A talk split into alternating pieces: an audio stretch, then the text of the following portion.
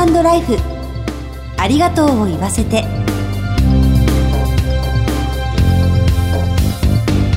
こんにちは。番組パーソナリティの久保井あさみです。この番組では様々な分野で活躍するゲストをお招きし今だから伝えたいありがとうのエピソードを伺っています。人との絆や命の大切さなどを考えてまいります。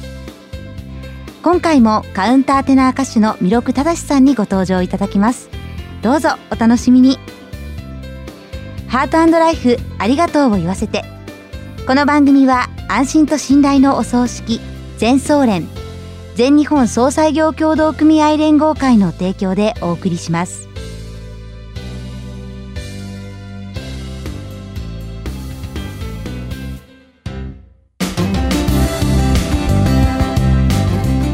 早速ゲストをご紹介いたします。カウンターテナー歌手の弥勒正さんです。弥勒さんよろしくお願いします。よろしくお願いいたします。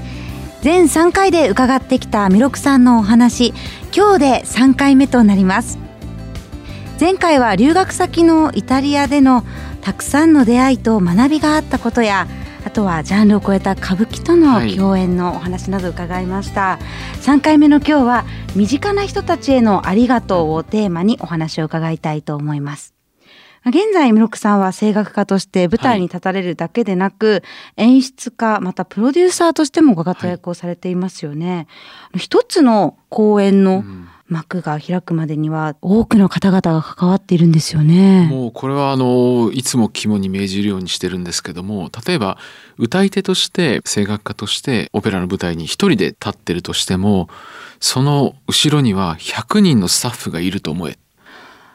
はい、あのスタッフだけじゃなくてね、はい、オペラだとオーケストラだけでももう60人ぐらいいますから、はい、そういう意味でもう常にその100人単位もしかしたら1,000人単位のスタッフに支えられてやっとこそその舞台の上に今自分が立ってるんだっていうことは常にやっぱり意識してます。うんこうまあスタッフの方だったりとか、はい、あと演奏してくださる方への感謝の気持ちを常に大切にされていらっしゃるんですね。そうですね。もうあの感謝の気持ちしかないっていうんですかね。はい、その例えばプロデューサーとして、まあ、舞台を作る時なんか特にその企画の段階から、その関わったりするわけですから、うん、もう本当に、まあ、ゼロというか1というかねそこからその形のないところから一つずついろんな話をいろんな方としながら、はい、それこそお金の話とかもしながら、はい、で誰にお願いしようかでお声がけをしてそのキャスティングをしてで乗ってくださることになって、うん、でじゃあチケットはどういうふうに売っていくのか広報はどういうふうにしていくのか。で当日はどういうふうにするのかっていうそういう人たちとこう、まあ、連絡を密にしながら進めていくわけですよね。はいそうすると、まあ、そういう方たちが一人でも欠けてしまったらもう公演っていうのは成立しないのでで最終的にはそこに来てくださるお客様、はい、もう見てくださる聞いてくださるお客様がいればこそ自分が成り立つ。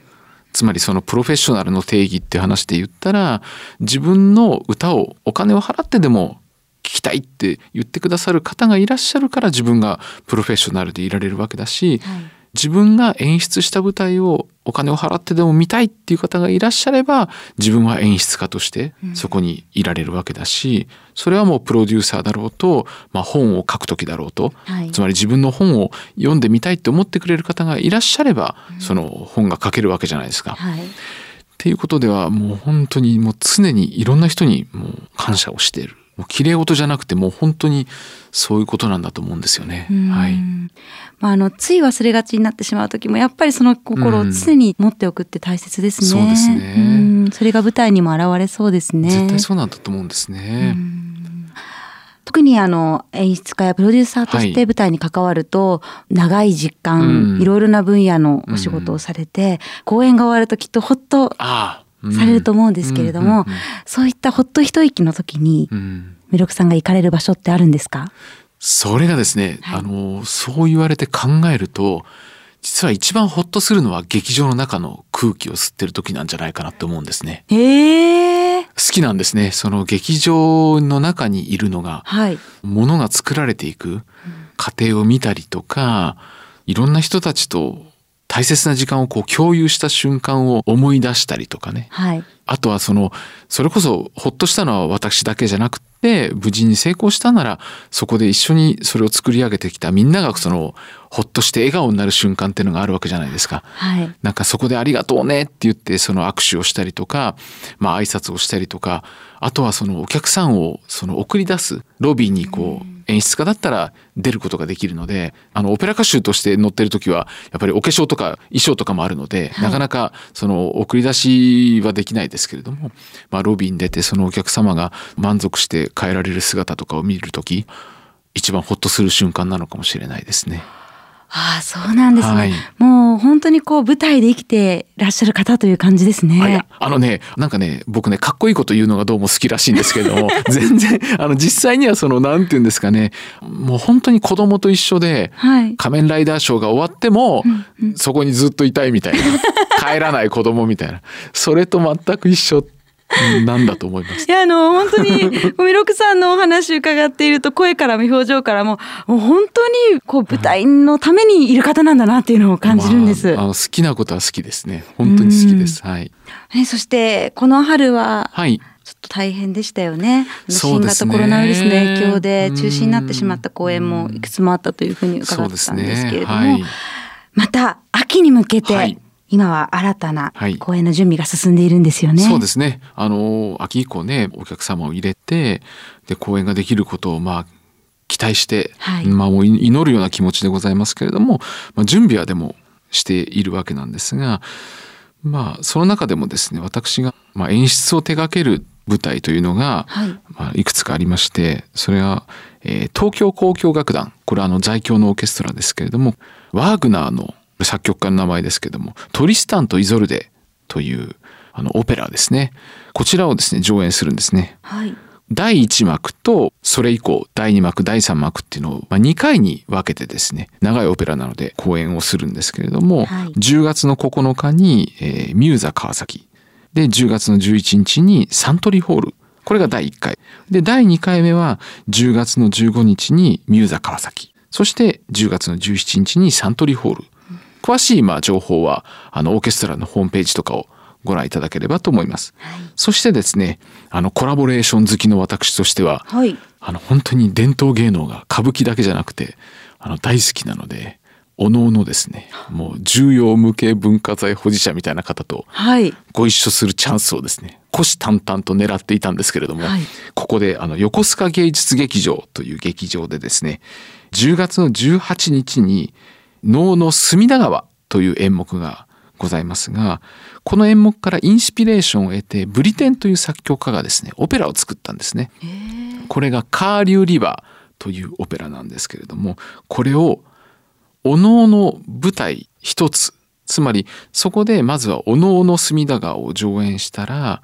休憩を挟んでそのおのおからインスピレーションを得たオペラをそのままその舞台で上演するっていうのをやります。あすごいコラボレーションですね。そうですね。あのつまり能の隅田川をキリスト教の奇跡の物語に本案をしてあるんですけれども、はい、でも魂が一緒なわけですよね。その同じ魂を持つ2つの演劇それを同時に見ていただくっていう試みです。貴重な機会こちらは詳しくは横須賀芸術劇場公式ホームページで、はい、もうチケットは発売中なんですね、はい、発売しております。えそれでは最後に弥勒さんの今後の夢や目標など。いやもういっぱいあるんですけどね、はい、どうしたらいいんでしょうかね。えー、っとまずはですね私が本当に大好きなアーティストの方たち。今私がこうやってその舞台人職業歌手としてなんとか仕事をできるようになった。そのきっかけを常に刺激を与えてくれた人たちですね。それはあの岩崎宏美さんだったりとかですね、はい、松田聖子ちゃんだったりとかですね。そういう人たちもそうなんですけれども。まあそういう方たちとですね是非コラボレーションをしたい、はい、と思いますしまあクラシックのその演出家なりその声楽家プロデューサーとしてはですね是非その海外からオペラの公演を引っ張ってくるんじゃなく、はい、日本で自分が作った公演が海外の歌劇場に買われていろんなところで上演されるようになるこれこそが私の夢かもしれないですね。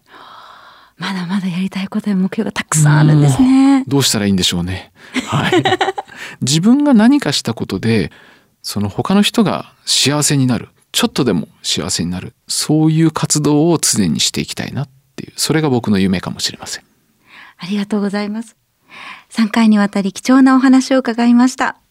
今回もミロクさんの美しい歌声を聞きながらお別れとなります。それではミロクさん、曲の紹介をお願いします。はい。えー、ラ・ディルというですね、私があのリーダーを務める男性4人の歌手のですね、まあ、ユニットがあるんですが、こちらのそのグループがシンガーソングライターの尾崎亜美さんのプロデュースで、まあ、アルバムを出してるんですね。はい、尾崎亜美さんがですね、その還暦を迎えた時に、Life Begins at 60というですね、60歳から還暦から人生は始まるんだっていうですね、タイトルのアルバムをお出しになったんですね。はい、亜美さんが曲を提供したいろんなアーティストが集まって演奏しているので、その中にラ・ディルも参加しております。はいこのアルバムの中のスマイルという曲をアミさんと一緒に歌っているので、こちらをお聴きいただければと思います。